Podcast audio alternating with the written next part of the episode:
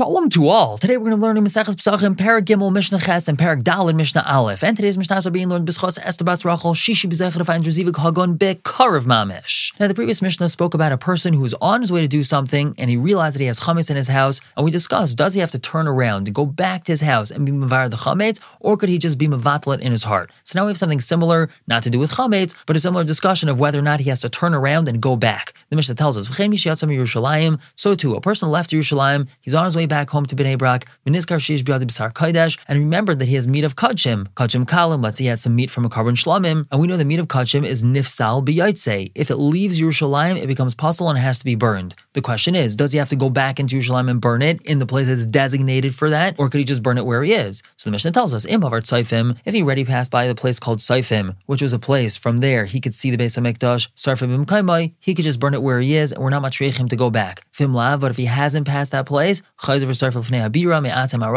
he has to go and burn it near the Bais HaMikdash from wood that's meant for the Mizbeach. Now the Mishnah asks, How much do we make him go back for? This question is being asked both regarding Chametz from the previous Mishnah and the meat of Kachim that he has right now. Whenever we discuss, okay, in that situation he has to go back, how much Chametz or how much meat are we talking about? So if Meir Rav Meir says, Zeva Zeva Kabetza, both with Chametz and with meat, he has to have a minimum of a Betza. If he has any less than that, then he doesn't have to turn around and he could either be Mavata the Chametz in his heart, like in the previous Mishnah, or he could burn the meat where he is. Whereas Rabbi Yehuda Rabbi Yehuda says zev zev kazayas. It has to do with the kazayas, not a beitza. Now, what's our machlaikas? So when we're dealing with tomas eichlim, namely the food that becomes tame could be matame other things, the minimal size of tomas eichlim is a beitza. So that's Rav Meir says it's only considered chashuv if it's able to have tomas eichlim applied to it. Whereas Rabbi Yehuda says there's nothing to do with tomas eichlim. It has to do with the amount of isser of eating it, and the isser of eating chametz, for example, is a kazayas. Whereas b'chamay, they have a midline shita, basar kodesh bekazayas. When we're dealing with kachim, that's a kazayas. We're more machmir because we're dealing with kachim.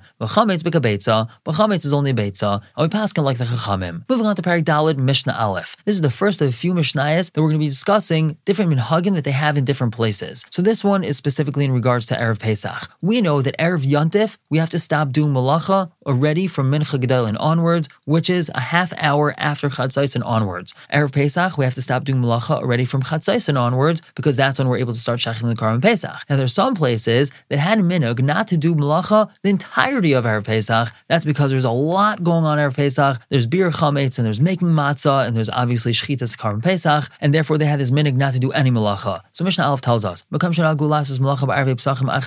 a place where they have a minhag to do malacha Erev Pesach up until Chatzais, Eisen, so one can do malacha. If it's a place where they have a minhag not to do malacha, Ein Eisen, so a person's not allowed to do malacha. Now let's say a person's going from a place where they do malacha to a place where they don't do malacha,